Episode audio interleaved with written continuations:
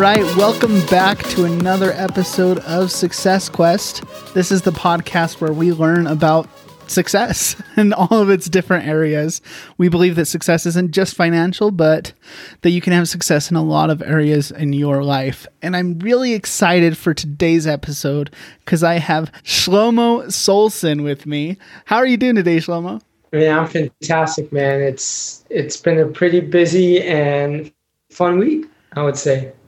Awesome. Well, I'm happy to hear it. And we actually just chatted a little bit before we pressed record, and I'm I'm just super excited to dive into this because I think that it's a perfect area of success. And Shlomo is actually a he's the founder of Teenage Impact, and he talks with younger people and teaches them to overcome struggles and how to public speak. And I think that that's a perfect fit for our podcast. So I'm super excited about it. Mm-hmm. Me, me too, man. I'm ready. All right. Well, let's kind of just dive right into it. What got you started thinking about younger people and teenagers specifically? Good question. You know, when I was younger, English wasn't my first language. I went to speech therapy class for about seven years. I was bullied for 15 years on how I spoke. And year after year, I didn't tell anyone and I just put up with it because I was afraid of telling anyone. I thought I could handle it on my own or just put up with it or things would just eventually get better. And so year after year went by, my confidence got lower and lower and lower, and I just didn't speak in groups. I thought I was the only one with problems. As I grew older, I realized a lot of people have problems. At 22 years old, I decided I wanted to become a motivational speaker because people used to pick on me the first 15 seconds of giving a presentation when I was in a group, people would pick on me anytime I even open my mouth. So I decided, you know what? I don't want the same things happening to other teenagers, or if it is happening to other teenagers, what can I do to help? I started testing out giving speeches and inspiring other people, and I started speaking in different schools. I realized I liked it. And after having some programs and seeing the results from these kids after several weeks, I decided it's the path I really want to take. And I and I used to I used to think people used to tell me, Shlomo, focus on speaking to adults first, make money, and then go to kids. But then I, I was doing that and I realized I wasn't fulfilled in many areas of my life. And it always brought me back to helping teenagers. And that's how Teenage Impact came about. Yeah, I, I think that that's a really interesting point because generally speaking, a teenager doesn't have a whole lot of money, right? And they can't really afford to pay very much. And mm-hmm. so, from a purely Absolutely. business standpoint, it's not necessarily the best target market in the world. Um, but it mm-hmm. seems like to you, success is more about making an impact and impacting these teenagers than about the money. Is is that is that correct? Yes, but I mean, I will correct this. Uh, a lot of people say, you know, there is no money in speaking to schools. In fact, there is. There's a lot of successful youth speakers who make over a million dollars. Is you know, schools have budget for speaking engagements. People just don't know about it. Oh, interesting. And, and you can. I, I have made money doing public speaking programs. You know, the parents would usually pay for the programs, whatever I'm doing. Um, but I mean, you can make money faster going after businesses. You, you have, I mean, once you show results and show that you're good, there is a possibility of you making money as a youth speaker. Yeah, that makes sense. I, I hadn't even thought about the the idea of targeting schools. I think that's a that's a really really great point. And and you mentioned the fact that one of the things that really inspired you to do this is the fact that you yourself were bullied and picked on. And, and what can we do about that? I mean, let's put ourselves back into the shoes of those teenagers who might be experiencing that. What what's your recommendations for them to get through a situation? When I was younger, I remember putting up with it. And I was a small kid, you know, going into the ninth grade. I was 100 pounds, five foot two, smallest kid in class, skinny. And people would, you know, I wouldn't defend myself. And you know, my mom would tell me to defend myself, but sometimes I would come home with bruises, crying to my parents. People use me as a punching bag. And I made the biggest mistake of begging my parents not to tell the teachers or the bus drivers because I didn't want to seem a snitch or, or I didn't want to be known as a softie or I thought I would be beat up even more. If right. I could go back and talk to my teenage self, I would definitely open up to either my teacher, my bus driver, my principal, whoever it is, and confront. Actually, the first thing I would do is confront the person. Mm-hmm. Have the guts to actually confront the person. Now, I have middle school friends that used to pick on me, and I'm still friends with them. And I used to hate it. But a lot of times, teenagers are going through their own struggle in life, and bullying someone else is a way to cope with it. No excuse, but that's just reality. And mm-hmm. the other half of the time, they don't even realize the damage they could be causing you. Second thing I would do is not be afraid to remove those people from my life or minimize the situ- interactions I have with them. I, I was always afraid that if I went ahead and found new friends, that I was going to lose all my friends and be lonely. But you may have a season of loneliness, but once you find the right group of people, those are the people that will have your back no matter what. You can be yourself around. you you won't feel insecure about. And the third option is telling adults and try to get them involved without actually harming the situation. Because mm-hmm. adults are usually more experienced. They can talk to your teacher, they can talk to your bus driver, they can talk to whoever it is to tr- try to get you to not interact with that person as much as possible. Yeah. And I think that those tips are just as applicable to adults who might be in some sort of a topic toxic relationship, right? Even if it's I mean, you think of a kid on a playground being bullied, but also adults, I mean, we have relationships that may not be benefiting us and we can distance ourselves from those people. We can not have as many interactions with them or confront mm-hmm. them. I think that those are great tips for anyone. Mm-hmm, absolutely. Interesting. Okay. And so since you work with with kids and youth i'm curious to know what are some of the most common problems or struggles that you see people dealing with in today's world? Mm-hmm. it opened my eyes. Yeah i mean there's several. I mean when i see public speaking programs even the most social kid the loudest kid is afraid of public speaking. Hmm. and they're afraid that what the other person is going to say about them. From a public speaking program standpoint it's just the fear of public speaking, the fear of being judged by someone else. But from the other standpoint, after doing 70 interviews, I just conducted my 70th interview today, the past 13 months. And I realized after doing 70 plus interviews that people think about suicide a lot. Ooh, yeah. And that's some uh, that's something I never considered as a kid, even though I went through 15 years of bullying.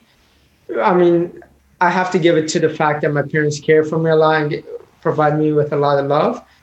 But I knew it was evident, but I didn't realize it was that evident. You know, people's parents are being divorced, or people are having troubles in their grades, or not feeling wanted, or maybe they're having troubles in their relationships, a boyfriend, a girlfriend, whatever it is. Suicide is an option, and they keep it in for a very long time. And I would say the best thing you can do if you ever have suicide ideation is to get help right away, to talk to your parents, to talk to a counselor, talk to someone because they could get you the necessary help that they need. It's those open conversations that we miss out, that we think we are being a burden on someone else, but we're actually not. The people that actually care for you would want you to ask them for help. Yeah, a thousand percent. I I have a, a relative in my life that that has dealt with suicide ideation and those types of thoughts.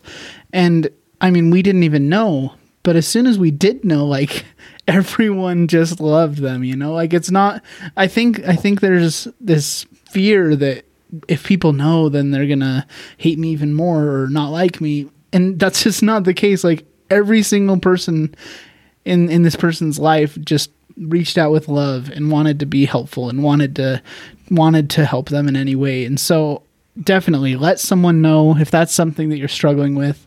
Talk about it, and people are just going to be there to support you.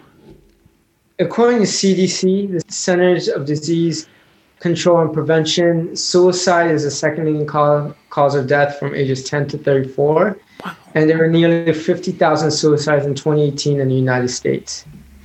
That is just crazy. So suicide yeah. is not just a problem going on in the teenage generation, it's going around with everyone.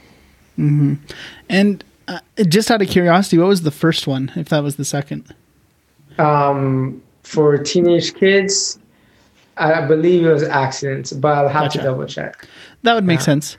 Okay. And so, what are your recommendations for those um, family members or caregivers or the people that interact with someone who might be dealing with suicidal thoughts? What's the best way to support someone who's in that situation? Mm-hmm. I mean, the first thing you can do is get them the help that they need and not take it lightly. Especially, I know I'm, I'm Indian in the Indian culture and the Asian culture is actually looked down upon to talk about mental health, mm. especially with the older generation. And when you bring up, oh, I'm sad or I'm depressed, people never say things like, oh, just suck it up. Or, you know, I, you know, it'll get better in the future. Don't say things that are obvious because someone who's thinking about suicide already knows, yeah, I should suck it up, which makes them feel even more guilty or I, they know that things will probably eventually get better. So saying things like that is not going to help. What you should do is be like, "Hey, I'm here for you. I love you. Mm-hmm. Um, I actually care for you. I will hate for you for something to happen for you.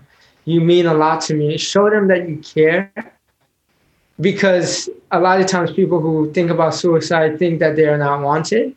So first thing is show them they're wanted, and the second thing is get them the uh, professional help that they need. Thank you. Yeah, I think that that's that's really important. And um, I mean, here on Success Quest, we talk about being successful, but a huge mm-hmm. part of that is being emotionally successful. You know, like being able to Especially take care of your mental too. health. Sorry, for guys, it's hard. To, for guys, it's hard to open up. Yeah, yeah.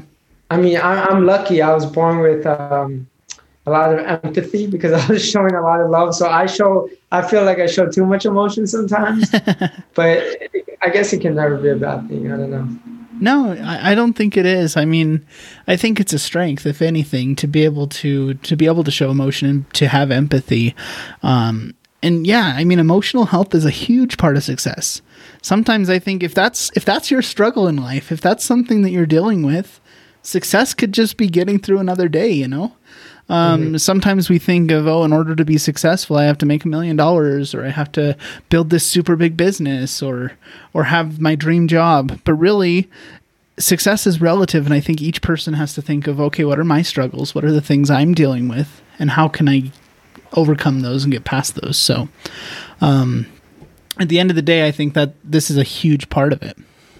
Mm-hmm. And I mean, it's okay to uh, strive to become a millionaire but just know that if you're not happy before you're a millionaire, you're not going to be happy after you become a millionaire. Amen. Yeah.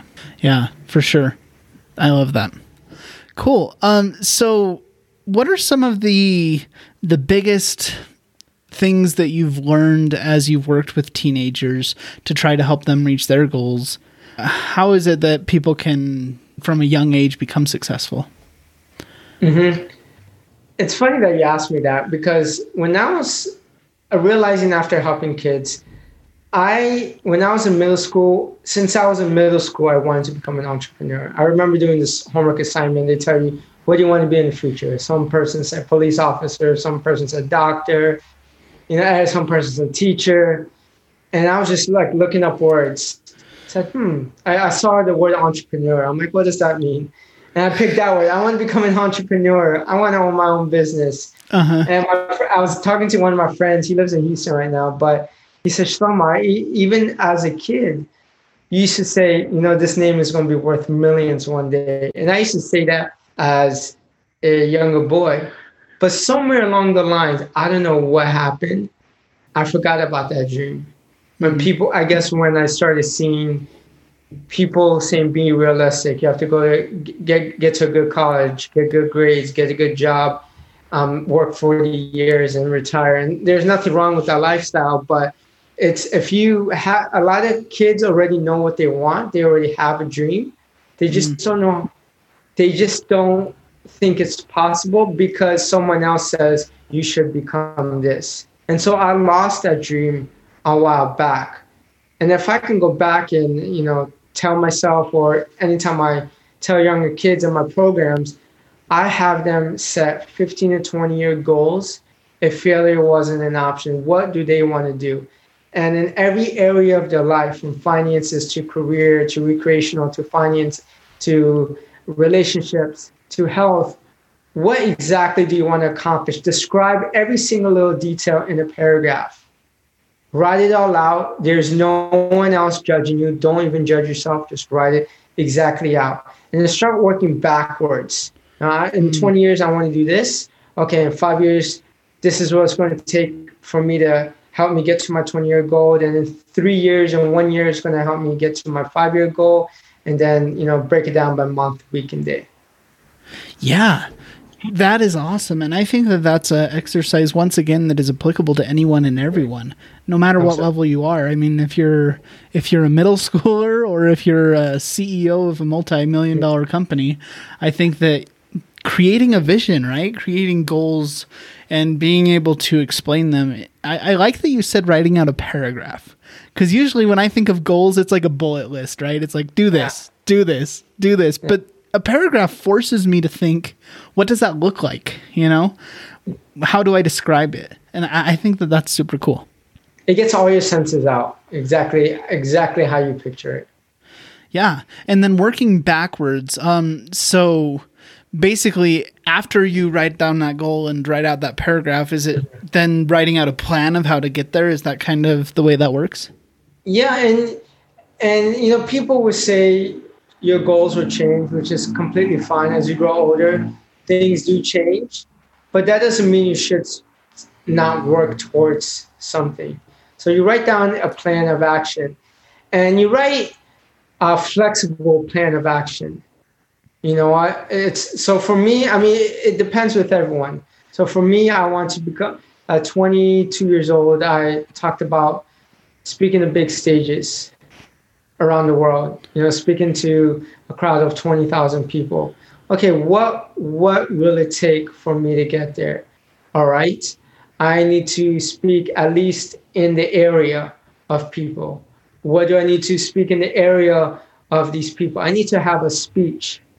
Okay, I, I need to have a demo video. Okay, what do I need to do to have a demo video? I need to have a speech. I need to practice that speech. I need to give uh, free speeches everywhere and, and that's going to lead me to the speaking engagements around the area, which is going to lead me to the state, the country, and eventually around the world. Yeah, that's awesome. Okay, that's a really great example of working backwards. I love it. Okay. Uh, so what what happens though when you get some sort of roadblock, which happens to all of us, right? Okay, so you've made your goals, you've created this plan, you've worked backwards, but then it doesn't work let's say one piece of your plan. Maybe that maybe you made the demo video but nobody's watching it. Right? It's getting no views or nobody's coming to your website. I, I don't know. Whatever the roadblock is how do you then overcome those? I have gotten so many roadblocks yeah. all the time. It you know throughout my life is nothing but roadblocks.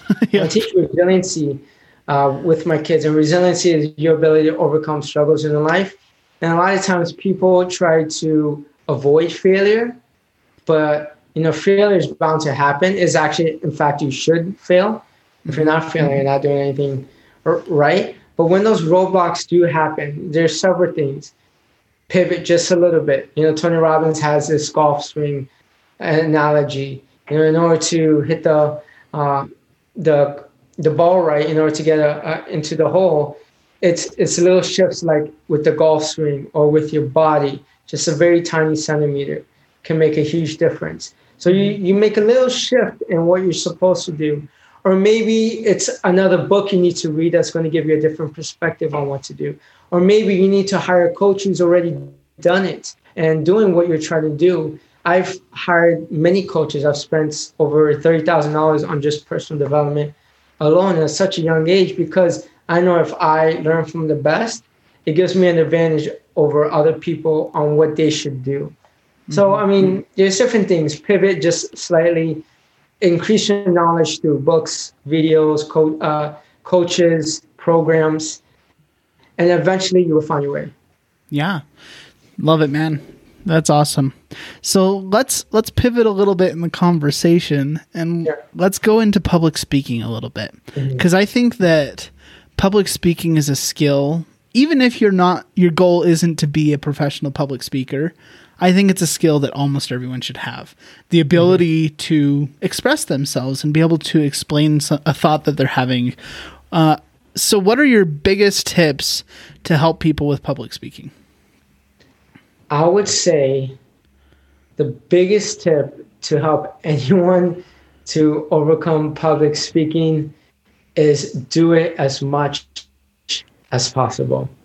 And people think, you know, I hate the free programs out there for public speaking because it gets you to read a book or they just follow that book and follow the guidelines on and that's how they coach the people in, in those classes. Or same with the public speaking classes at the universities.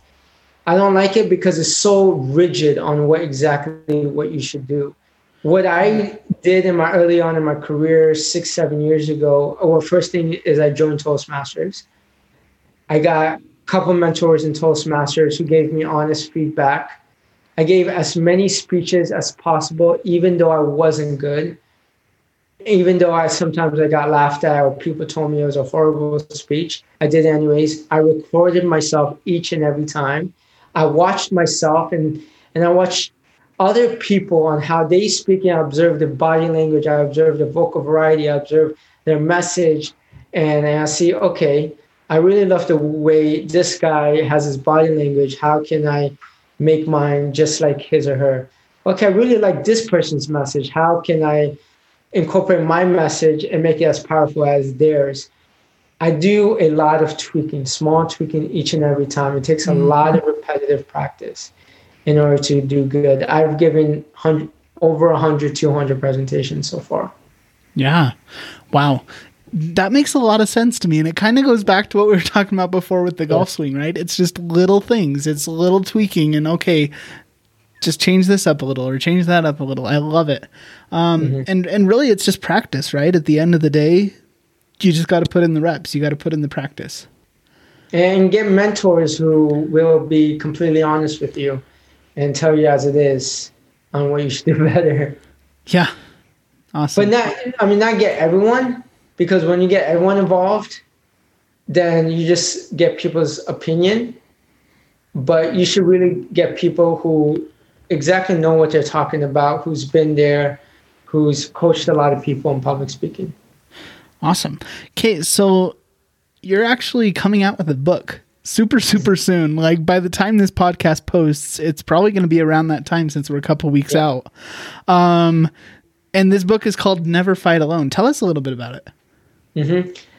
like i said when i did 70 i've you know done 70 interviews Never Fight Alone is going to be a compilation of 51 of those interviews, uh-huh. how these people went through their struggle in their teenage years and how they were able to overcome them and improve their mental health. I've interviewed people who sexually abused at the age of six. I interviewed people who was illiterate. I interviewed people who was paralyzed from the waist down from one surgery. I interviewed someone you know, things were going wrong in his life. He was addicted to drugs, alcohol. He got in a drinking driving accident, killed his friend. 23 years old, sentenced to 15 years in prison. Got out after four years because he was making an impact, and now has spoken over 700 schools. I mean, stories like this, it's kind of like a chicken soup of the soul or Tim Ferriss's book, Tribe of Mentors, but it's a book that targets teens and parents about mental health and how people overcame their stories. I, I love it. That is such yeah. a good idea for a book, man. I think that's a really, really cool topic. Mm-hmm. I'd love to pick up a copy. In fact, I, I, will, and we'll make sure to throw a link in the show notes too, assuming sure. we publish this episode around the same time. Um, September 15th is the release date, right? Absolutely, yes. Hardcover okay. and ebook. Awesome. And is it going to be on Amazon, or where's the best place if somebody wants to go and find that book? I would say Amazon. Um, right now, as I'm recording this podcast, is not on Amazon because it's not released. it, it is on Barnes and Nobles, and the ebook is in Walmart as well. But by the time you know summer 15 rolls around, it, it will be out on Amazon as well. Perfect. Well, I'll definitely check it out and put the link in here. Um, to to kind of finish up, what does success mean to you? Success means to me. I would say success to me means freedom to be able financial freedom and freedom of time while doing something you love. Ooh. That's a good one. Because a lot of times we're restricted. We want to go on vacation. We want to buy certain things. Maybe eventually, when we have a family, we want to get our kids into a good college or provide for the education, provide for our family, or maybe for ourselves. It get, money provides us with freedom to do the things that we're not able to do. I was brought up and I wouldn't say dirt poor household. We, we had a roof over our head, but I, I was brought up youngest of four. I had hand me down. I never got really nice toys. We never lived a lavish lifestyle because you know both my parents worked. They were hard workers, but you know they weren't making good money to provide enough to travel the world or even travel the country that much. So number one is freedom of money, and the second one is freedom of time. The reason why I love entrepreneurship is because it gives you that freedom of time you know what when i mean entrepreneurship i don't mean uh, a store owner because now you're trading time for money mm-hmm. if you're not managing the store then you won't get paid but as soon as you can automate some of the process and now obviously you have to give a lot of time in the beginning to get there but the best vision for me is to automate that process so i have money flowing in so i don't have to give as much time to get some extra money. And you don't have to be a millionaire in order for that to happen. Even making an extra two, three thousand dollars a month, just selling digital products or selling courses and having that automated for you can do much of a difference, even while you're working a nine to five job or an eight to five job. Yeah, I love it. And mm-hmm. I really like how you you talked about freedom and time because uh, I've heard a lot of people say freedom. Like that's a that's a pretty common answer, um, and man, like having some time, having some freedom, and being able to do the things you love. That's mm-hmm. that's the ultimate goal, man. I love it. Yeah. Cool. Well, if people want to connect with you, um, obviously, uh, check out his podcast. It's the Teenage Impact Podcast, mm-hmm. and it's teenageimpact.com. Where else can they find you if they want to reach out or connect on social media? Sure. Um, my biggest avenue I'm active on, I mean, I'm on all social media platforms, but Instagram is my biggest platform at okay. Shlomo Solson. You can also look me up at teenageimpact.com. Basically, everything is there from my blogs to my podcast to my book to my services. And you can even download some of my free ebooks. I have 52 tips I wish someone told me in high school and seven quick and easy ways you can feel better about yourself. Awesome. Well, and I'll make sure to throw all of those in the show notes. So thank you so much. I I learned so much and I'm I'm just passionate about what you're doing, man. I think you're really making a big difference in the world and I commend you for it. I appreciate I appreciate so much, brother. Thank you. No problem. Thank you.